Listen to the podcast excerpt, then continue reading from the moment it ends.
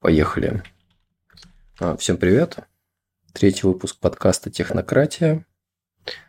Как обычно, я и бессменный ведущий Глеб. Привет. Вот. А, у нас сегодня есть несколько интересных тем и парочка фановых тем. Вот. Но я думаю, начнем. А, сейчас идет ивент про Kotlin, то есть JetBrains, как обычно, отдувается там раз в год по поводу, что там, э, куда развитие, что происходит, чтобы все как бы были в курсе. А, но тут фишка в том, что он как бы еще вживую идет, да, то есть там раз в день выходит как бы новая часть, условно говоря. Вот, и полный отчет какой-то можно будет сделать там, не знаю, только через неделю, условно говоря, да. Но по кейноту они как бы уже основные темы поназакидывали. А, я предлагаю, типа, супер детально не рассматривать, потому что это может занять как бы до хрена времени, да. Вот. Но основные поинты там какие? Я себе даже тут э, выписал такой буллет-лист. А, ну, первое, как бы сейчас модно переписывать фронтенд компилятора, да, все это любят делать. То есть, и там, я помню, C-Sharp переписывали, да, и Scala недавно переписала. Вот у них это 8 лет, правда, заняло. Вот. И Kotlin тоже решили, а чем мы хуже, давайте тоже перепишем. Ну, потому что там как бы Legacy уже накопилось, да, они решили все это с нуля переписать. А, что это значит как бы для простых работяг? А, ну, банально, то есть оно в два раза быстрее компилируется. А, не то, что Kotlin медленно компилируется и так, да, то есть достаточно все как бы адекватно, но будет в два раза быстрее. И легко будет писать расширение для компилятора. То есть вот это, мне кажется, важная вещь. Если вам вот нужно расширить компилятор, то теперь там есть адекватная API. Вот, это первый момент. А, второй момент, что теперь у Kotlin будет новый таргет, во что он компилируется. Это Kotlin WebAssembly. А, сейчас у Kotlin уже есть три таргета. То есть это, ну, понятно, Kotlin JVM, да? А, Kotlin JS, Kotlin Native – ну и я бы сказал, что Kotlin Android это все-таки тоже отдельная такая немного тема. И, соответственно, теперь еще будет Kotlin WebAssembly. То есть они решили а, покрыть все. То есть вообще, чтобы на Kotlin можно было писать все, что угодно. Вот. А, если у тебя, кстати, есть какие-то вопросы или комментарии, можешь сразу как бахать. Ну, единственное, что я бы просто хотел сам посмотреть, э, если говорить про плюсы, то, что быстро все остальное, то это типа очень круто, рад за Kotlin. Ну да. Да, в Шарпе совсем недавно, ну скоро, типа вот э, привезли компилятор Roslyn, называется, и на нем можно делать вообще crazy штуки. То есть там, в принципе, любые рефакторинги, очень многие вещи стали, стали возможны с Roslyn. Например, можно свои собственные кастомные Roslyn аналайзер написать и, допустим, расшарить его по всей компании угу. как пакет. И он тебе прямо в VDF будет что-то подсказывать. Прикольно, прикольно. А, ну, я не знаком именно с второй версией компилятора, поэтому я вот глубоко комментировать не могу. То есть, э, но банально, как я сказал, для работяг это скорость, да, это самое важное. Ну, я правильно понимаю, что, условно, Android там станет быстрее компилироваться, да? Это ведь на Android прямо влияет? А, это влияет на все бэкэнды, все станет быстрее компилироваться. Все, которые я перечислил. Ну, это круто, что Android, он, он важен. Ну, наверное, наверное. Ну да, да. Для JetBrains и для Google он, несомненно, важен. Вот. А, так, ну, дальше еще... Знаешь, мне в какой-то момент вообще казалось, что JetBrains, они как бы чуть-чуть распыляются. То есть они вот решили как бы все понапокрывать. Вот, они там... А, еще год назад они анонсировали, что... Или, по-моему, даже больше. А, Kotlin Mobile мультиплатформ. То есть, ну... Ну, это круто, на самом деле. Да, это круто. Я, я не помню, мы в прошлом, прости, перебью, мы в прошлом выпуске разве не обсуждали это? Или, нет. Или это я просто думал, потому что у нас нет э, нормальных UI-фреймворков, которые не электрон, и не Qt, который был бы мультиплатформенный. А, не-не, подожди, это ты перескочил сразу на следующую тему. Это, А, это Kotlin Compose, вот то, что ты сейчас имеешь в виду. А тут Mobile Multiplatform, это немного другое. ну это как Flutter, да? М, Нет.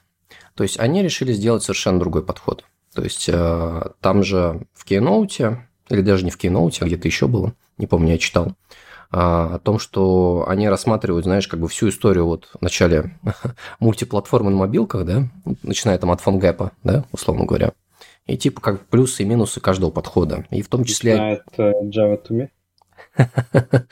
Нет, ну я имею в виду современные мультиплатформы, которые таргетятся в Android и в iOS, да? Вот. А, И там же они рассматривают как бы Flutter, там Xamarin там тоже есть, да? Да. Да, и они вот говорят, что у нас как бы чуть-чуть другой подход. А, Мы решили по-другому это делать. Идея какая? А, Что, ну, смотри, то есть если мы делаем два мобильных приложения нативно, да, то есть у нас огромная часть кода повторяется, да, то есть какие-то там валидаторы, мы в сеть ходим по IP-шкам там и так далее, да. Вот. А часть, которая с UI, а, ну, ее сложно абстрагировать, чтобы у тебя близко к API оставалось все, и чтобы у тебя последние все фишки были, да? То есть э, этим многие грешат. То есть э, Flutter тот же, он это как обходит? Ну, тем, что он просто забивает на родной UI, да, и все рисует как бы сам.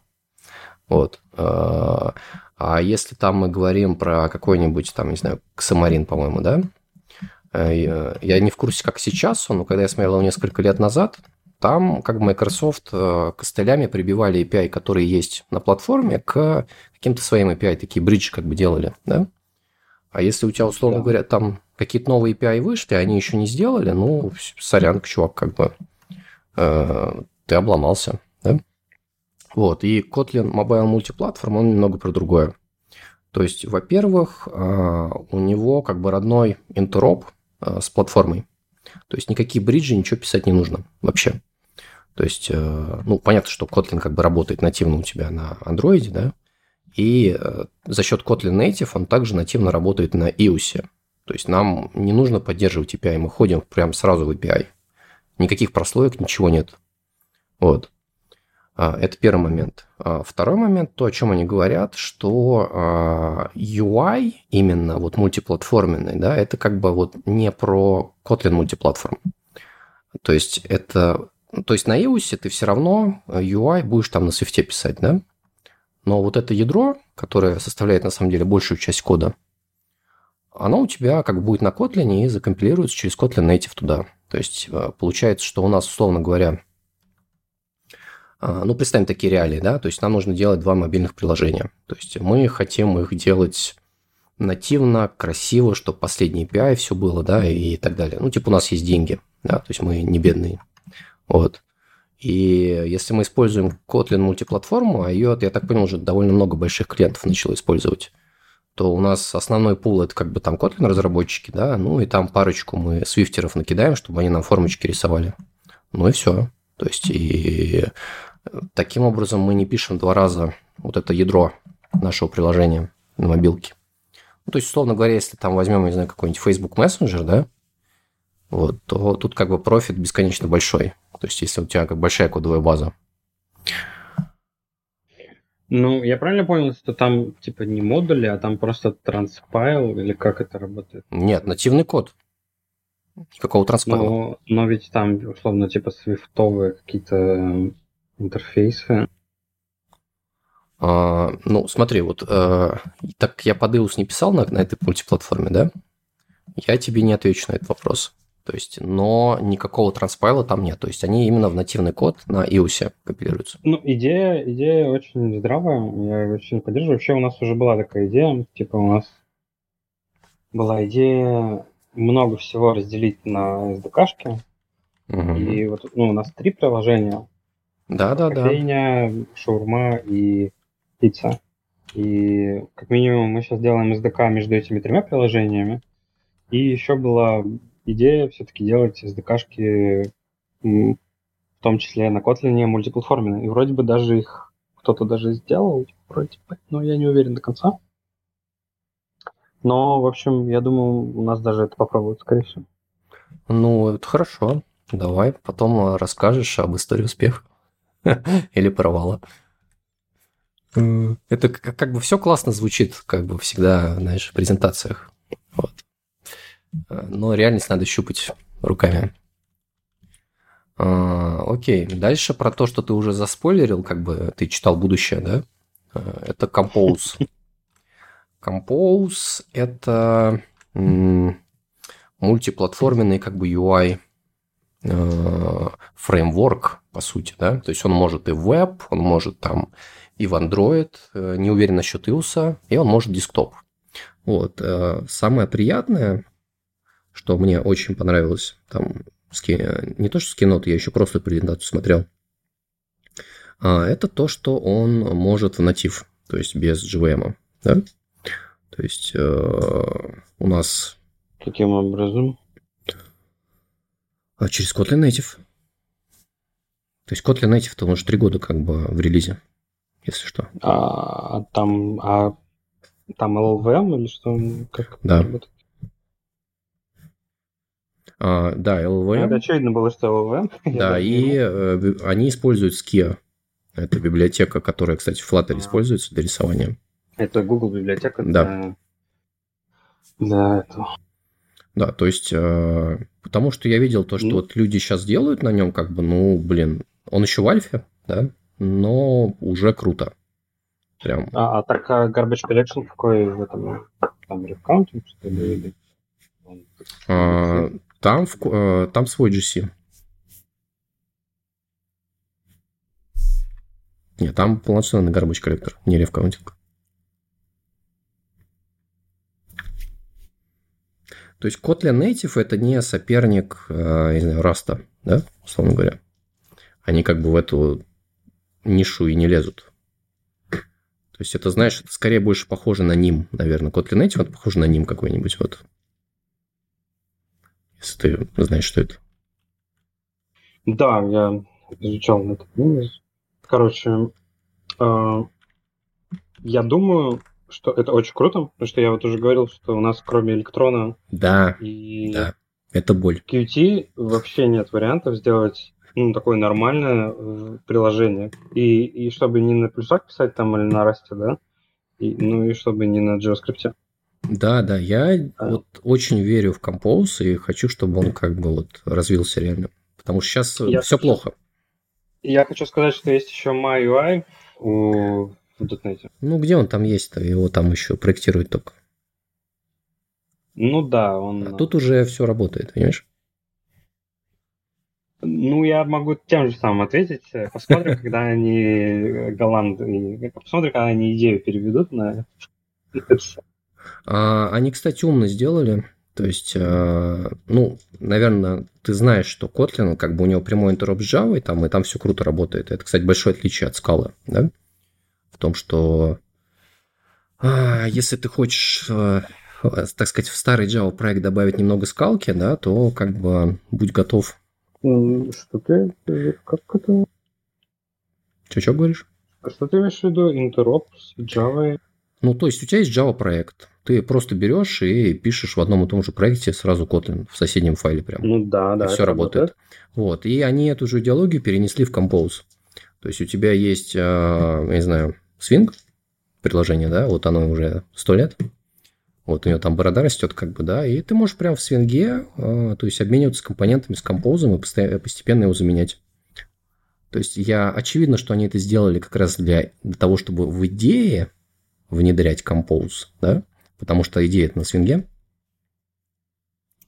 Ну, у нас так в JavaScript было, у нас касса работала параллельно на Angular первом, на Angular, по-моему, втором или третьем, и на React на React приписывали. А, ну да, что-то типа того. Вот, но э, релиз, по-моему, Compose, он только в следующем году, по-моему, весной. Вот, но сейчас вроде как он в бету перейдет уже. Ну, в принципе, те, кто использует, говорят, юзабельно, как нормально. Ну, я не уверен, что прям на нем можно как про прод-прод там в банк, банк клиент писать, да, там, условно говоря. Не, ну, когда... Рановато. Если переедет э, идея, то все, ну как бы можно будет завалить лицо и поезжать. Ну, а, очевидно, с, с этим. Ну, я бы вот еще на MyUI посмотрел, дотнетовский. Но в любом случае, я к тому, что в open source некому это взяться, то всегда должен быть corporate спонсор. Да. Вот. И станет ли этим corporate спонсором JetBrains или там вот Microsoft с MyUI, или Google там для Go какой-нибудь выпустит э, Kia Go. А, ну, смотри, то есть тут в любом случае как бы этот форсить будет JetBrains, да, но Google так немного в сторонке. То есть, но по сути он тоже спонсирует это дело. Вот, а, ну да, понятно, что такие, знаешь, вот вообще проекты про UI какие-то большие, да, то есть, ну, open source их не тянет. То есть... Не, это невозможно. Гном плазма не падает. А, да. Так, что там еще было? А, ну, потом они там хвалились своей экосистемой, как у них там все круто, все классно. А, рассказывали там про Arrow KT. Это, я так понял, для беженцев из скала, короче, кто разочаровался, но хочет как бы а, похерачить там функциональный type-safe везде, как бы, да. Вот. Потом что-то они там загинали про Spring и Kotlin, как там все классно работает, там бла-бла-бла так далее. А, рекламировали там Ktor второй версии. Это их родной веб-фреймворк, довольно классный. Ну, не то, что, кстати, веб-фреймворк, да, он совсем чем угодно работает, CP и так далее. А, потом они там рекламировали, что Apache Spark Kotlin API есть идиоматический теперь. Вот. И типа скала тут тоже не нужна. А, а, ну потом, кстати, еще было интересное про то, что Kotlin решили еще в Data Science въехать. Ну, типа, модно же, да? Data Science, как все кричат. Вот, и, и мы тоже туда пойдем, типа. Вот, а есть теперь куча лип, типа там для графичков, для математики, для э, машин лернинга, Kotlin DL, который типа как Keras работает вот, поверх TensorFlow. Вот, Data Frame, в Jupyter встроенный, он теперь тоже все там можно как в ноутбуке делать. Ну и потом они еще описывали там всякий тулинг, который у них появился новый. Кадана и Кавер. А, Причем мне понравился, знаешь, там такой мемчик, то есть кавер, то есть К первая, да, но по сути читается как ковер. И такой логотип ковра, короче, на стене. Вот, а, православненько. Mm. А, ну и там они в конце своего маскота показали. Вот. Урод еще тот, на мой взгляд. На мой взгляд. Вот. Ну, кому нравится. А, ну, в целом, как-то так. То есть, как бы Kotlin развивается очень сильно, очень быстро. Есть какие-то у тебя комментарии, вопросы? Идеи? Ну, очень круто. Ты вот вначале сказал, что они распыляются. Я сегодня посмотрел про... Сегодня вышел Team City 2021.2. Там у них есть поддержка JetBrains Space. Я вспомнил, что они еще, оказывается, да? GitHub делают. И, и GitLab. Да, они вообще все делают. Да. Ну, очень круто, на самом деле. Я только за. Э, про Kotlin, про Kotlin а, этот, э, со скалой, в смысле Kotlin Spark, я тоже понимаю, откуда это, потому что мы сами думаем и думали использовать .NET на Spark. Ну, там есть такой. И он, типа, они даже, ну, Microsoft в него там вкладывает деньги, и даже он сильно медленнее, чем скаловский. Ну, естественно, он, типа, в два раза быстрее, чем Python, но процентов на 10 медленнее, чем э, скала. И это понятно, потому что когда у тебя 70 разработчиков там или 150 пишет на э, на Kotlin, то ты не хочешь, чтобы они писали там на скале. Ну, да, да. Потому что все-таки, ну, языки, конечно, у них много пересечений есть, да, потому что Kotlin, когда все-таки он появлялся, он, он и на скалу смотрел в том числе. Вот, но при этом они старались как бы не перешагнуть ту красную линию, знаешь. Mm-hmm. Вот, и вроде как, мне кажется, у них получилось. Да, круто, круто. А, окей. Так. Единственное, что я вот Все-таки я не уверен, что что они его для Фокси возьмут. Kotlin? Mm. Как будто они будут Dart и Flutter дальше для Фокси как бы развивать, а Kotlin потихоньку сдохнет с Android. Слушай, ну, хрен его Хотя знает. Хотя Фуксию еще закрыть могут, конечно. Слушай, это, знаешь, такие конспирологические теории. И очень сложно реально как-то... Смотри, то есть, во-первых, а, ну, Kotlin уже как бы есть Kotlin Native, да? То есть, если мы говорим про фуксию, как бы Kotlin уже готов. Нет проблемы. А, по-моему, когда я смотрел последний раз фуксию, там довольно много языков уже поддерживалось там из коробочки даже, включая Rust, кстати. Вот, но да, не факт, что вообще фуксия куда-то полетит, пока что-то как-то глухо. Не, ну очевидно, что они хотят Android переписать, типа я только поддерживаю. Вопрос в том, что они и у них они уже даже раскатали фокусию на что-то, на какие-то девайсы. Да, что-то типа там... Она в проде где-то уже. Какой-то там, я не, я не помню, какой-то девайс был, типа мониторинга чего-то там. То ли датчик, типа, да. то ли Nest какой-то там, какой-то датчик или какая-то фоторамка. Ну, хрен знает. То есть это, это Google, как бы, там ничего не понятно, да? Вот. То закроет, то не закроет. Ро- робот закроет случайно. Там как-то как бы Android, как бы он же его купили, правильно? То есть поэтому он такой успешный. Вот. А проекты Гугла, они обычно как в одну сторону идут. На кладбище. Да. Ну, самый успешный проект Гугла – это поисковик и реклама, да? Ну, не, Google Docs, на самом деле. У нас весь бизнес на Google Docs работает. Ну, хотя это тоже... Google Reader. Да. Нет, потому что Google Docs это просто Excel онлайн. Я тут недавно в Икее был, и там они э, Excel онлайн пользуются. Да. Мне кажется, без Google Docs он бы так не появился никогда. А, ну, а с другой стороны, что бы потеряли люди? То есть Excel прекрасно работает на десктопе. Не, ты что, ты вообще не шаришь. Э, потеряли бы онлайн базу данных. Ну, окей. Ну, как бы... Слушай, я в своей прошлой компании тоже писали как бы таблицы, да, да. Так это, это у нас 10 э, тысяч тайных покупателей до сих пор еще и записываются и анализируются, и это как бы no-code, э, типа Excel был no-code. Э, да, это как операционная там... система, знаешь, вот да, сама да. в себе. Это как Emacs, знаешь, вот для разработчиков. Да. Ну вот у нас на таком Emacs построен целый бизнес. Часть бизнеса очень важная. Я думаю, что 90, 90%, вот знаешь, я так сейчас цифры из головы, да, вот я думаю, 80-90% мирового бизнеса, я думаю, держится на Excel. Да, да. Банки. А ты, а ты же знаешь эту историю, да?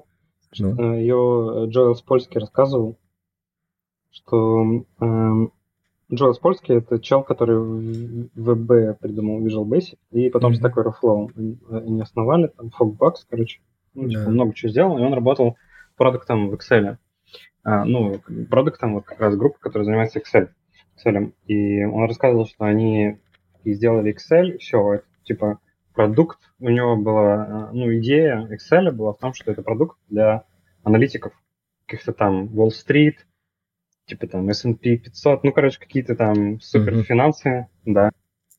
Вот, и они как-то приходят в какой-то, э, ну, типа, изучать там, ну, каздев, каздевить э, людей, ну, кастомеров, и они нашли чувака, который каждый день распечатывал в Excel одну и ту же, короче, страничку и ставил на ней подпись, типа, пожарные проверки или что-то такое.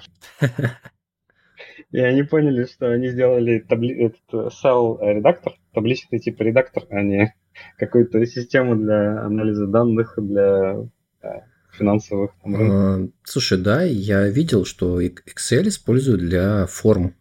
То есть делают какие-то формы, да, документы. В, нем. в 1С, по-моему, да. А я даже скажу, почему, кстати, на самом деле. То есть, а, потому что в Word реально сложнее отформатировать красивый документ, чем в Excel. Да, он еще непонятно, как там заскейлится, да. перескейлится. И люди как быстро это подхватили и вот начали для, для такого использовать. Так, что, дальше пойдем? дальше? Да, да, вот давай выбирай тему, какую ты хочешь. Давай про WhatsApp. Я ее прочитал. Ну, она Тут, короткая э, и понятная. Да, короткая и понятная тема про то, как WhatsApp э, замасштабировался на 1 миллиард юзеров э, всего 50 инженерами. Статью я прочитал, она, конечно, прикольная. Но могу только сказать, типа, но есть несколько но. Да, то есть у них там очень много всего. Mm-hmm. Ну, как я уже говорил, кому-то вот недавно рассказывал, может быть, на если не в этом подкасте, то просто кому-то недавно рассказывал, что есть сервисы делятся на два типа. Бизнес heavy и implementation heavy. Где-то у кого-то я это тоже читал, у кого-то подцепил. Может быть, даже у Дэн Лу или у кого-то еще. А, но идея в чем? Идея в том, что а, есть продукты, да, самый простой пример такого продукта это Twitter. Да. Twitter это э, очень простой продукт, то есть мы его вдвоем с тобой напишем за типа за вечер. Да, можно даже на Redis, типа, чтобы вообще быстро было. Соответственно, Twitter сам по себе очень простой, как, как продукт, да, то есть ты его реимплементируешь очень быстро. Проблема в том, чтобы этот Twitter вот с его функциями написать на миллиард человек. И это как бы... То есть можно, это можно коммент, коммент? Давай. Я думаю, что проблемы две. То есть э, первое это скейлинг, да, то есть э, а вторая это маркетинг, то есть юзеров откуда взять. Это ну вторая... да, да, нет, ну, эм, ну мы про технику говорим. То есть в технике э, Twitter это implementation heavy проект, как и WhatsApp. То есть написать чат можно там на MySQL за вообще за, даже не за вечер, за час. Вот. Проблема в том, что через миллиард сообщений, или, там, через миллион сообщений он тебе станет очень медленно работать. Mm-hmm. Да. И, и, ну, и тебе придется его шардить, там, что-то изобретать. В общем, Соответственно, то, что WhatsApp смог э, на 1 миллиард юзеров только с 50 инженерами, это потому, что им пришлось решать только, по сути, проблему скейлинга. Да? А еще там 50 маркетологов решали проблему, как туда, как продать его. Ну, в WhatsApp не то, что много бизнес-логики. Да, да. При этом, э, ну, их решение ну, мне на самом деле нравится, да, то есть они взяли, да. там три поинта. У них э, там особый техстек, да, то есть э, Erlang, на котором все написано. Erlang, FreeBSD, SoftLayer. Да, FreeBSD и Bare Metal. Ну, SoftLayer это просто как бы Bare Metal mm-hmm. стероидов. Тут стоит понимать. А, соответственно, они хранили данные в Мнезии, то есть, по сути, у них на акторах написанный чат, э, ну, так, ну, так, по большому счету вообще. Понятно, что это не те самые там акторы, которые нам всем продавали, но это близко, потому что Erlang сам по себе как бы на акторах работает. Ну, опять же, сейчас там придут... Э, ну, вы поняли меня. Mm-hmm. Соответственно, и... То есть у них, на самом деле, что тоже интересно, что у них идеи очень близки с ВКонтакте. То есть они тоже там разнообразные базы данных, э, делали разнообразные базы данных на том же самом Erlang, да, только ВКонтакте весь на C написан, та часть, и ВКонтакте на C базы данных. Но суть в том, что у них очень супер кастомная база данных под, эм, под какое-то решение. И это тоже как бы тоже ключ, по сути, к скейлингу. Да. То есть э, пиши базы данных под себя. Угу.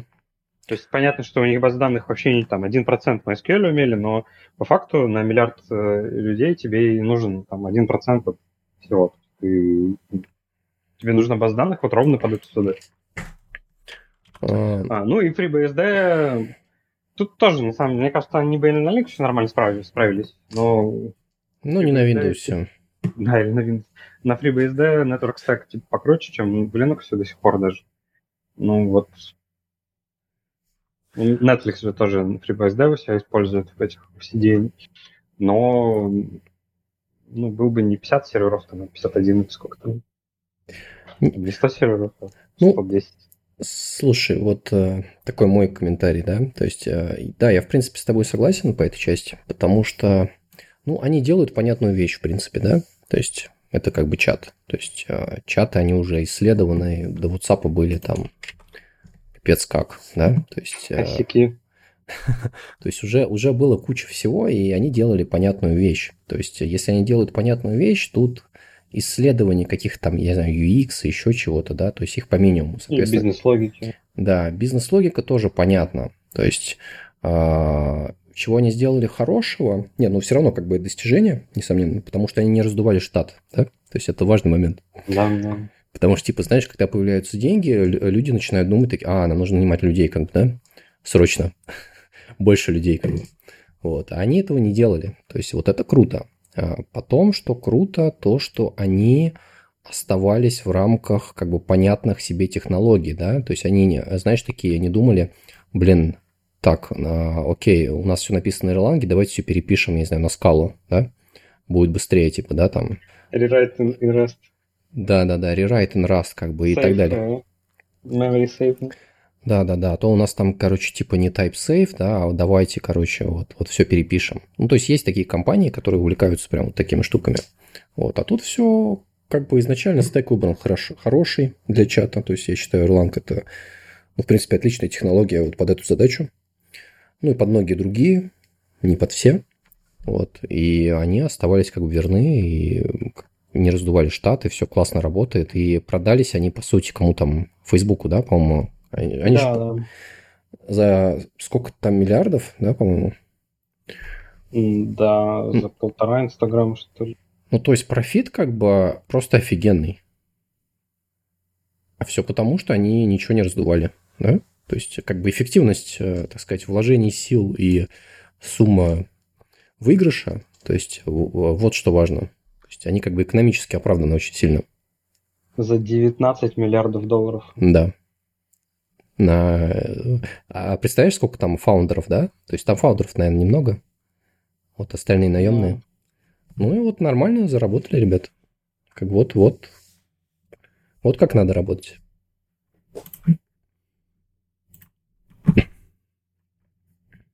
Ты э, в голове считаешь, что ты сделал на эти деньги? Да понятно, я бы с ними ничего не сделал. Как и все остальные. Э, окей. Так. В общем, э, да, очень круто. Да, я согласен. Так. Давай Intel обсудим. Там, в принципе, недолго. Давай. Не читал? Только либо хорошо, либо ничего, да, спокойненько. А, ну, в целом, как бы все довольно просто. То есть а, Intel начал делать, короче, фабрики в США. А, это первый момент. Второй момент, что они сейчас пытаются привлечь как бы кастомеров из США, чтобы которые а, чипы свои на фабриках Intel делали. То есть а, то, что описано в статье, в принципе, ну, типа Intel перестает быть э, вот этим мега, знаешь, монополистом, то есть который как бы э, все имеет, да? И они сейчас типа пытаются перепрофилировать свой бизнес, чтобы занять нишу, как бы, знаешь, на, я так понял, на форме, на, на фоне патриотизма какого-то, да? Ну, типа, знаешь, импортозамещение, да? Вот такая тема. Вот, чтобы американские чипмейкеры как бы шли к ним на фабрику. А, это первый момент. Причем самое смешное, что Intel свои типа топовые чипы а, отправляют делать на Тайвань. То есть они вот эту фабрику, как бы фабрики, которые они делают, они освобождают изначально для, каких, для других кастомеров, да? Вот. И по, они, эти кастомеры, ну, типа, знаешь, Google там хочет свой там нейрочип, да, например, э, чтобы они со своей как бы спекой как бы шли к Intel и печатали у них. Вот. Э, и это типа новый бизнес для Intel, в котором они сейчас будут пытаться осваиваться. Вот. Но они решили вот так диверсифицировать себя, потому что мир меняется. Оказывается, что процессоры Intel как бы нужны не всем внезапно, да? Вот, что люди как бы начали фигачить свои чипы. Ну, и я так понимаю, понимаешь, вот помнишь, там Apple, M1, да? Это все как бы тоже чуть-чуть как бы идеологию Intel быстренько направила в нужное русло. Вот. Ну, в принципе, как бы это вот вся новость. Довольно интересная, мне кажется. Что не думаешь на этот счет? Я сегодня уже читал э, бенчмарки и обзоры на M1 Max? Да, да, про M1 Max. Вот, ну, что тут сказать. Ну, мне кажется, это должно стать уроком для нас всех. Буквально. Так. Ты имеешь в ну, виду... вот все действия Intel с, буквально с 2007 года, когда они выпустили процессор. Когда, в смысле, Apple выпустила э, iPhone,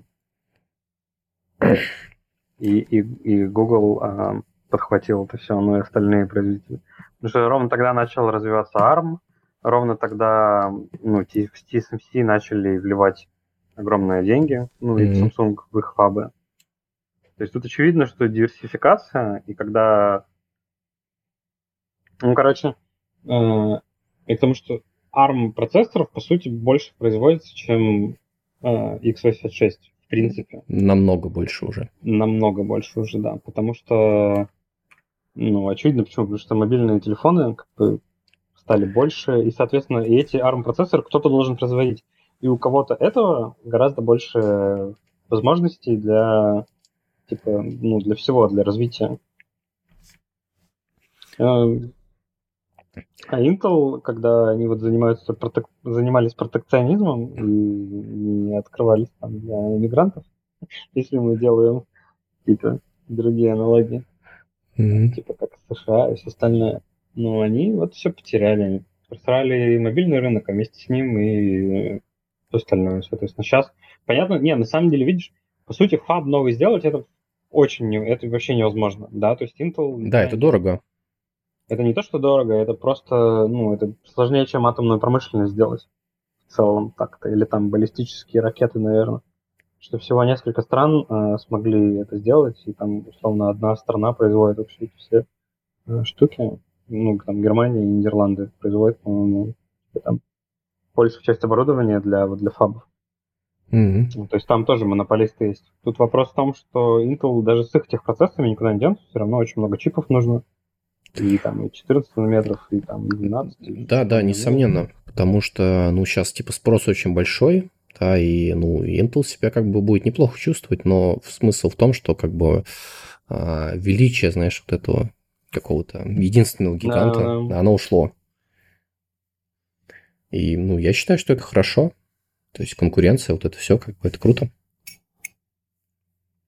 Мы получим еще, еще лучше чипы, еще дешевле, да. А, вот мне, например, очень нравится, что делает сейчас Apple, да, M1, M1 Max, как бы, ну, блин, это очень круто. А Intel, как бы, ну, сидели там, носу ковырялись, считали деньги, да. Ну, и вот к чему это привело. Ну, да. Ну, мне почему-то кажется, я не, можно это, кстати, узнать, потому что практически вся переписка, если не знал, кстати, то очень много, очень большая часть переписки, особенно старой, больших компаний а, выложена в открытый доступ. Есть твиттер такой, а, что-то там Tech Emails. Mm-hmm. Вот. А, Internal Tech Emails. Что-то мне кажется, что э, для там айфона и там первых андроидов Apple, возможно, приходила к Intel за, типа, чтобы они процессор сделали. Почему-то мне вот так кажется. Um, тем, более, что, тем более, что у Intel был офигенный ARM, назывался Xscale, они там купили эту компанию, а, они купили компанию, у нее был типа топовый ARM процессор, ну, типа на голову выше, чем у всех остальных. Это ну, было там году 2005 что Ну, слушай, вот как я помню, как-то Intel в ARM особо не верил, они хотели протащить свой, э, э, свою x86 AMD64 слэш, да, э, архитектуру на мобилке, но как-то оно не зашло. Есть там проблемы с энергопотреблением были, как-то они контракты не позаключали нормальные, да, и э, все скатилось в арм. А, а теперь оказалось, да, что когда Apple, типа, зафигачили ARM на десктоп, оказывается, он быстро работает внезапно на десктопе, да? И... Ну, да. Потому что он как бы эволюционировал под мобилку, да, все больше и больше и больше. А теперь ты его подключаешь в розетку, как бы, и о, ни хрена себе, как бы, как все классно работает. Ну, так это вопрос вкладывания усилий. Mm-hmm.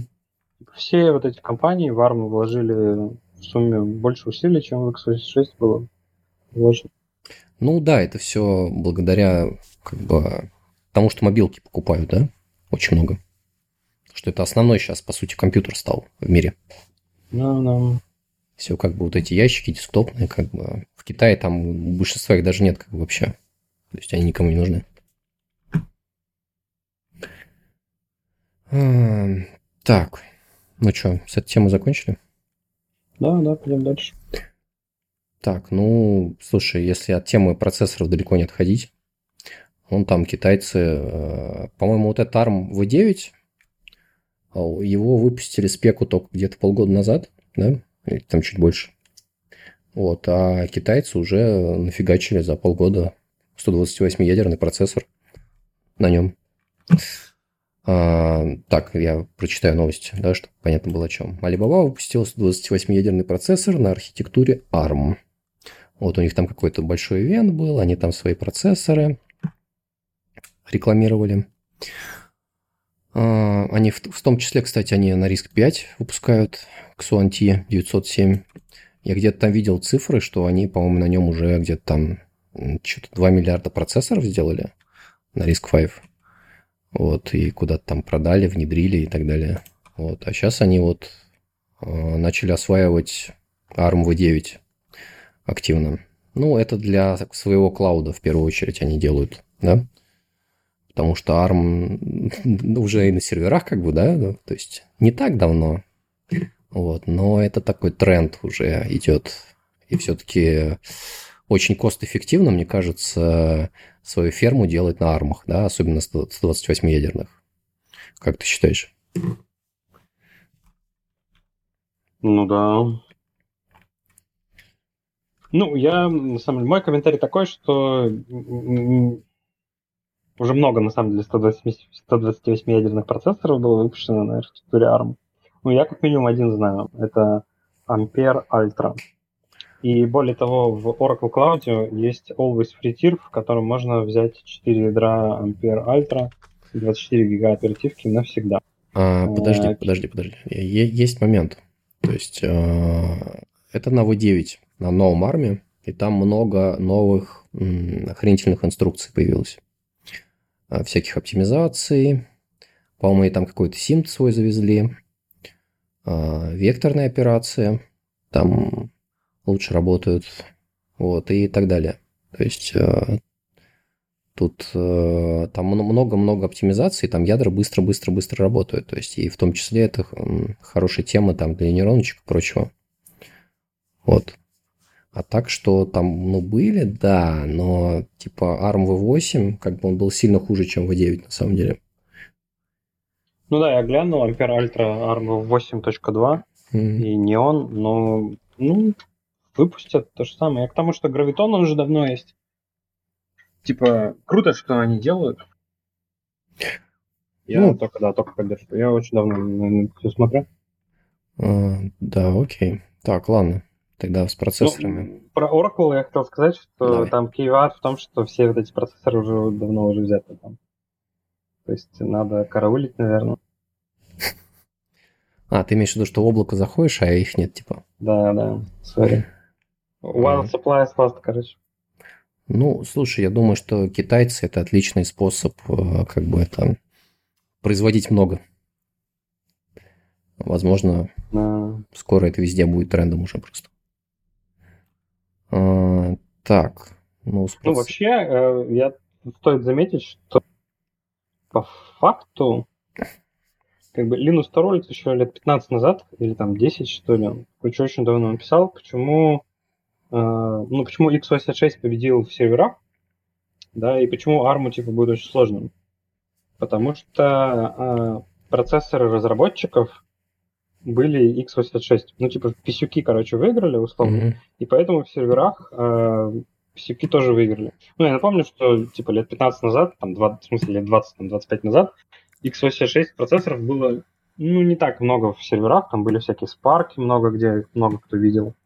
Там были мейнфреймы, да, вообще лет 30, там, 40 назад, mm-hmm. кроме, кроме как на мейнфрейме вообще ничего не было. А потом потихоньку, ну, x86 всех выиграл. Вопрос, почему? потому что типа, кост, да, и потому что у разработчиков были вот эти вот x86 процессоры.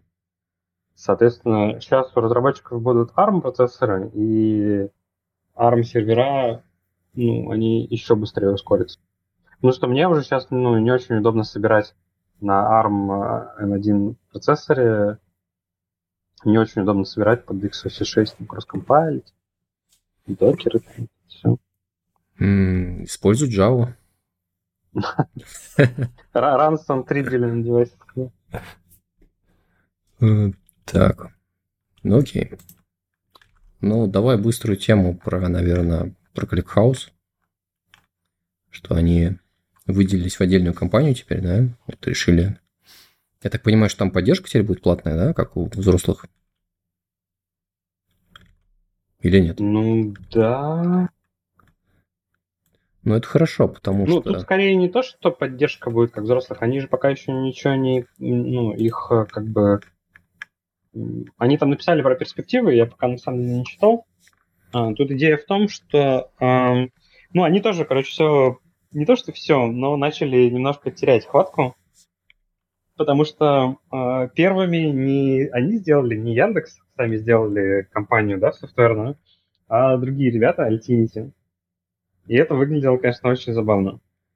Потому что были, есть уже ребята, которые дают тебе платный support, дают Altinity ClickHouse, всякое такое. Угу но они как бы, ну, не ClickHouse, не вот... Ну, я понял, типа Percona, да? Да, да, да, типа Percona. Ну, с Percona еще понятно, да, там все-таки полностью open source э, база данных. Ну, типа, да, сто процентов, да. Угу. Ну, в смысле, там, с форками и всем остальным. Ну, да, да. А, а тут, как бы, новый продукт, э, в общем, как будто бы... Ну, я понял, они... Яндекса они чуть-чуть расстроились и решили быстренько двигаться в этом направлении, потому что э, вдруг мы все потеряем, да, все полимеры? Ну, не то, что потеряем, они, мне кажется, не, не то, чтобы... Не то, чтобы потеряем, они, они ничего не потеряют. Тут вопрос в том, что они не приобретут. То есть, если сейчас не делать... Э, Но это и есть компанию... потеря. Но это и есть потеря, как бы, понимаешь? Ну, ну да. Ну, в смысле, что это как бы недополученная прибыль, можно сказать. Причем не то, что прибыль, а именно traction, как бы вот от... Сейчас, сейчас ClickHouse, как open продукт, он распространялся чисто там word of mouth, да? Да. Как это, как это называется по-русски? Э, Устная традиция. Через... Нет, через, через рукопожатие или как это называется? Через сарафанное радио, вот, по-русски mm-hmm, называется да. сарафанное радио. А, соответственно, ну и там кто-то смотрел бенч и всякое такое, а сейчас они наймут там sales ов, у них будет support. Потому что когда ты в Enterprise больше приходишь, как они, ну, как ты без support а? Да никак. Они спросят, как бы, где support, нам нужно платить 10 тысяч долларов. Как бы. Да. Потом они... поменяют, э, потом сделают сервер-сайт public license, как у Mongo. Мы все знаем, уже все проходили. А, ну, слушай, я надеюсь, что все будет хорошо. Вот на прошлой работе мы как бы начинали использовать ClickHouse. Я не уверен, что полностью по назначению, да, но у нас мы туда логи аудита как бы скидывали. Вот, в принципе, отлично работало все. Вот, и я считаю, что продукт качественный, хороший, православный, самое главное, да? Да, ну мы ClickHouse не пользуемся, у нас база покруче, Microsoft, но чем... Но колоколов-то там нет. Чего нет? Золотых колоколов-то там нет. А, ну это, конечно, да, на... с э, предполагаемым противником. Да. Кормите недруга. А, да. Так. Ну, мне тут на самом деле больше нечего сказать. Я как бы сказал, да, кратко. Ну, я очень рад за них. Надеюсь, что это даст им как бы большой буст. И начнут продаваться как бы очень активно. Так. Ну, давай какую-нибудь твою тему. Так, ну я там закинул а, веселую тему. Давай веселую. И... Да, веселая, веселая тема заключается... Ну, она одновременно веселая и не очень веселая заключается в том, что UA парсер, User Agent Parser JS э, был э, отравлен. И до версии 1, э, до версии 0.82, кажется, сейчас я точно посмотрю. Что там, биткоины считал? До версии 0.7.28 э, он, в общем, как бы... То есть на версии 0.7.28 и, по-моему, даже до нее, э, да, он считает биткоины. Соответственно, mm-hmm. нужно... И самое интересное, что хайджекер, который вот украл этот э, нод NPM эм, пароль, он, в общем, три версии закинул. То есть, если у кого-то минорная стоят автоапдейты, то э, он на трех версиях, как бы, они сразу, если ты на трех, ну, на трех мажорных, то у тебя автоматически до них обновится. Mm-hmm. А ты знаешь, в чем самый, как бы, мякотка, самый цимис? Давай. Что после лодэша, после лефтпада, э, пом, помнишь, там была такая история, да, что да, да, да, да. чувак лефтпад, NPM не умеет удалять пакеты. А, ну, кстати, в Расте в Карго то же самое. Да, то есть, то есть э, сейчас, ну, единственный способ от этого защититься, короче, использовать больше, чем э, 0.7, типа 0.730, короче, надо использовать. Вот. А NPM не может удалить эти пакеты, потому что ну, это нет. Ну да, это очень прикольно. Э, ну, в целом я как бы не удивлен. И я думаю, на самом деле, те, кто пишет на ноде, как бы вообще все равно. Вот. И это вообще, на самом деле, знаешь, проблема такая. Я... Ну, не-не, это UA парсер, он... хотя, наверное, на ноде тоже его могут использовать, ну да, согласен. А, вообще идея, знаешь, такая, что ну вот есть огромное количество всяких зависимостей, экосистемы там и прочее, да. То есть вот этот security риск, как бы он ну, всегда огромный. То есть э, не нужно, знаешь, иллюзорно думать, что раз оно там в NPM, типа, или где-то там еще лежит, да, не знаю, в Maven, там, да где угодно, да, в Cargo, вот, что оно, типа, безопасное.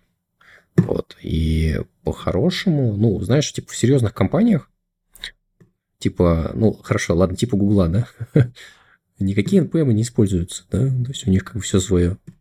Вот. И все либо и прочее, да, если там мы говорим про банки, у них там, типа, есть, знаешь, целый аудит там каждой либо, которую ты хочешь затащить, да, по году какой-то версии.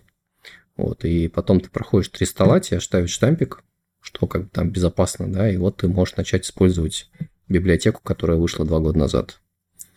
Вот. И, ну, а какое универсальное решение? Да? То есть, если ты подключился к какому-то публичному репозиторию и там решил понаставить кучу всего, какие гарантии, что это все безопасно?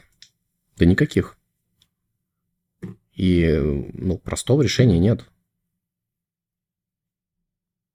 Ну, в общем, я могу сказать, что в целом я считаю, что NPM и вот эта нода, ну, история с нодой – она же в целом положительная, да, то есть э, да.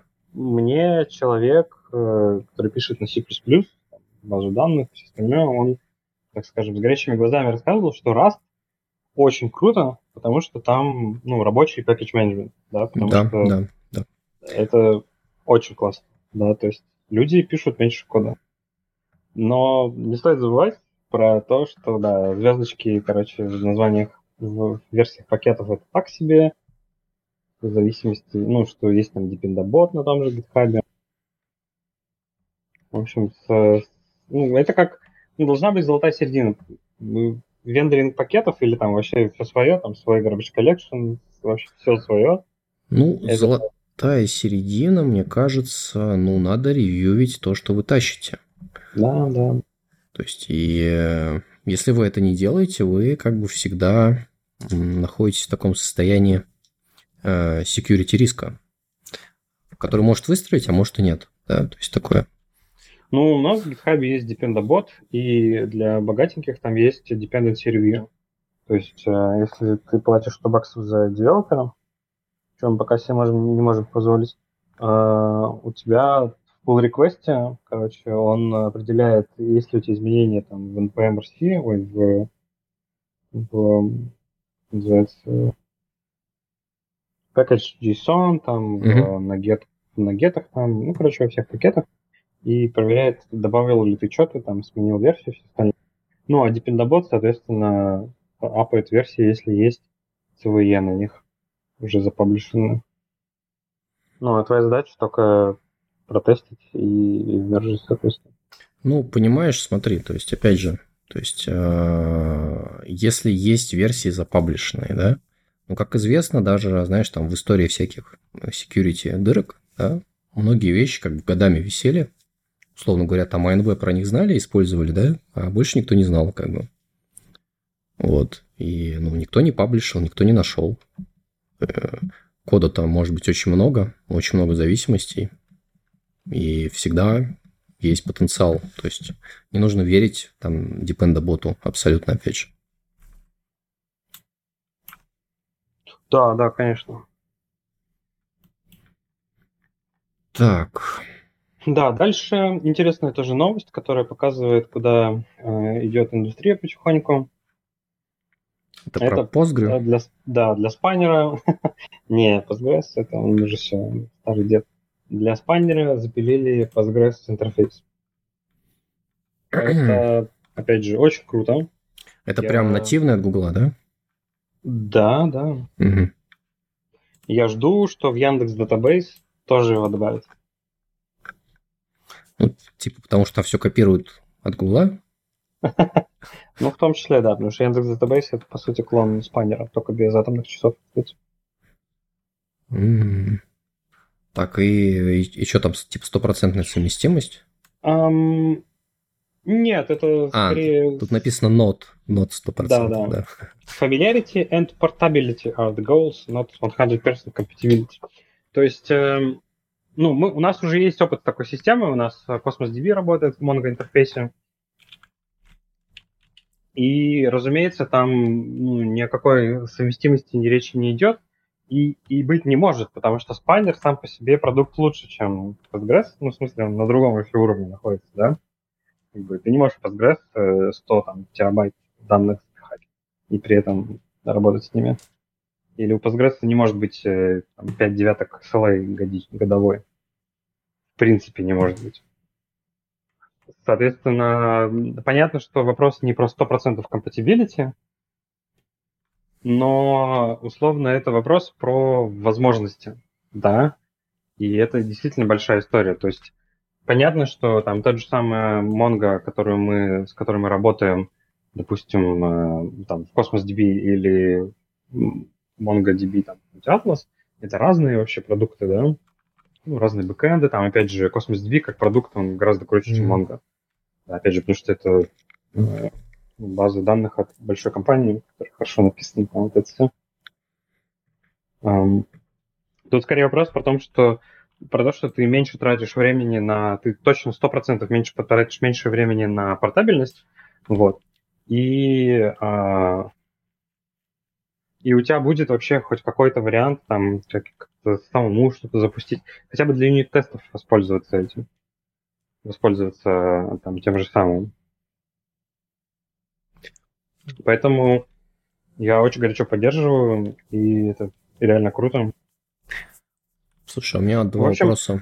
А, подожди, в общем, это в принципе, наверное, сродни какому-то вот этому стилю ORM, да, когда у тебя есть там ORM и коннекторы к нему. Или, или вот там то, что, например, какой-нибудь там TeamCity умеет работать одновременно с Oracle, с MySQL, Postgres, там, с всеми там базами. Вот. Тут, тут скорее вопрос в том, что правильно эту вот совместимость делать на стороне базы, да, как бы, а не на стороне приложения. Это а, спорный момент. Спорный момент? Да. Ну, ну пока... я к тому, что это не, не абсолютно однозначная идеология. То есть есть ну, конечно, другое мнение. Да, да. Нет, ну понятно просто, что ты либо в приложении database abstraction лейерами обмазываешь, либо там на той стороне. Но тут в любом случае, опять же, у тебя есть проблема с lowest common denominator, ну типа с наименьшим э, общим множителем. И она в случае с облаками у тебя в любом случае есть. То есть, опять же, почему, э, ну, почему плохая идея иметь multi-cloud, э, или почему плохая идея там быть, жить в облаке и, и не пользоваться там тем же самым спанером, если ты живешь в Google Cloud. Потому что ты вынужден пользоваться наименьшим общим множителем. Когда у тебя есть мультиклауд, ты не можешь пользоваться ни Динамо, ни космосом, ни спанером. А это не то чтобы единственное, да, что есть хорошее, но это типа то, за что стоит платить вообще облаку. А, или там не пользоваться блобом, S3, там, я не знаю, все на виртуалках держать. Это, это вообще бред. Да, ну, потому что на виртуалке там минимальнейшая маржа, тебе могут сделать минимальную скидку только на них. Это раз, да. Ты не получаешь... Э, ну, в каких-то случаях ты можешь экономить, но все равно ты не так сильно экономишь, как э, ну, во всех других случаях. Как когда ты пользуешься first-party сервисами, там, функциями, S3, лямбдами, кинезисом. Mm-hmm. Условно, вот да, даже, даже, даже э, SaaS типа Kafka, Confluent Cloud Kafka, они очень сильно проигрывают first-party сервисам типа Kinesis или э, Event Hub, или Google Cloud, что там у них есть для Messenger. PubSub, по-моему, называется. Ну, слушай, если, мне кажется, генерализировать то, что ты говоришь, да, вот с чем я согласен. А, как скейлить данные, ну, это одна из самых, наверное, сложных задач, вот именно данные, да? То есть не application ну, сервера. Да. То есть application сервера, ну, это как бы не так сложно, а вот с данными всегда есть проблемы. То есть и если Cloud как бы решает большую часть этих проблем, да, а, базы, вот именно, то надо его использовать для этого. Я с этим согласен. Потому что это дает намного больше возможности дышать компании, да, заниматься как бы своими делами. Вот, тем, тем, что деньги приносят непосредственно, да, а не как бы бесконечно думать на тему, как же нам как бы заскелить наши данные, да, чтобы там и отклик был быстрый, там, да, и доступность там из разных регионов там и прочее. А это как бы очень сложная задача, чтобы их нормально mm-hmm. решить. Вот. А, с этим я согласен. А, потом, ну, есть момент, знаешь, наверное, такой, знаешь, contradiction как бы. А, я так понимаю, что зачем они сделали этот интерфейс? То есть, а, ну, типа вот наша компания, например, да, там мы решили там, вот используем там много лет уже PostgreSQL, да, и там боремся с, я не знаю, скейлингом, да, вот у нас и все, как бы, вот мы уже уволили там архитекторов, да, наняли новых, все равно все плохо, да. И тут мы как бы узнаем, а, ну, мы просто спанер все скинем, как бы, и проблема решена, да. А, то есть, с одной стороны, нет? Ну, как бы да, но... Ну, э, какая-то часть проблемы, да. Вот, легче станет. Вот. С одной стороны, это как бы хорошо, да, но спанер же это же не открытый все-таки продукт, а мы его не можем поставить себе скачать. То есть это какой-то, знаешь, вендор-лог, по сути. То есть это не очень хорошо. То есть... Ну, вендор-лог это не хорошо и не плохо. Вот что бы сказал Столман на это? Э, Столман, э, мы его не слушаем только когда он хорош. Эм, вендор-лог это не хорошо и не плохо. Смотри, ты выбираешь партнера, когда ты выбираешь клауд, э, когда ты выбираешь облако, ты выбираешь партнера. Да, то есть не имеете вендор лог, ты в принципе никогда не можешь. Это всегда будет там AMD, AMD. Ну, вот, можно, ты, опять можно же, коммент, пользоваться... коммент, коммент. Ну, Небольшой. давай. Ну, то есть, понимаешь, для любого бизнеса важна еще и мобильность, да? То есть, это риск. То есть, если мы завязываемся на одного партнера и не можем никак с него слезть, с большими потерями, да, только если, то это как бы не очень хорошо. То есть, а бизнес, он хочет тоже дышать, как бы выбирать, то есть конкуренция была бы и так далее. Вот. А тут получается, что мы завязываемся на, на Google Spanner. Да? Ну, ты и в все. любом случае завязываешься на кого-то. Ну, как бы качать права-то хочется, тебя... чтобы мы вот мы, мы в ажуру идем, как бы вот э, дайте нам скидку. Ну, конечно, качать права нужно и хочется но как бы, ну, пиши так, чтобы ты мог уйти в Azure, э, там, скопировав данные и все остальное. Но это не повод не пользоваться, типа, это не повод не пользоваться Динамо, например. Тут вопрос в том, что, э, допустим, в нашем бизнесе, вот в пицце, у нас есть один партнер, э, который, достав, который обеспечивает логистику по всей стране. Как бы без него мы бы не стали бы тем, кем мы есть. С ним сложно, Ну, бывает. Ты с ним работаешь, но вы оба подписываете э, договор, что вы 10 лет будете вместе работать с ним. Да, там, как бы, ну, вы женитесь, в общем. Партнер, вот он как, ну, брак тоже называют партнером, да? Так. Соответственно, ты, когда выбираешь э, клауд-вендора, это вот ты женишься на нем. И... Смотри, тут есть вот есть разница небольшая на самом деле. То есть э, вот легальная форма вот этого контракта с э, логистикой, да, вот а у вас будут вот такие цены там, да, есть такие риски. А Google, он в любой момент может выкатить как бы, а умножаем цены на 5 как. Не-не, ну это для, для серьезных компаний трехлетний контракт все-таки. Как бы ну, с Microsoft там трехлетний контракт, Enterprise Agreement называется. Угу. То есть и цены которым... меняться не могут? Да, цены, цены меняться там не могут, они фиксированы. А, ну Причем окей. даже курс доллара фиксирован. Угу. Ну, я тут, я тут могу сказать, что реально три года, конечно, это не 10 лет, да, как с э, более большими партнерами. Ты... То есть тут в этом плане я, наверное, согласен, знаешь, в чем с тобой?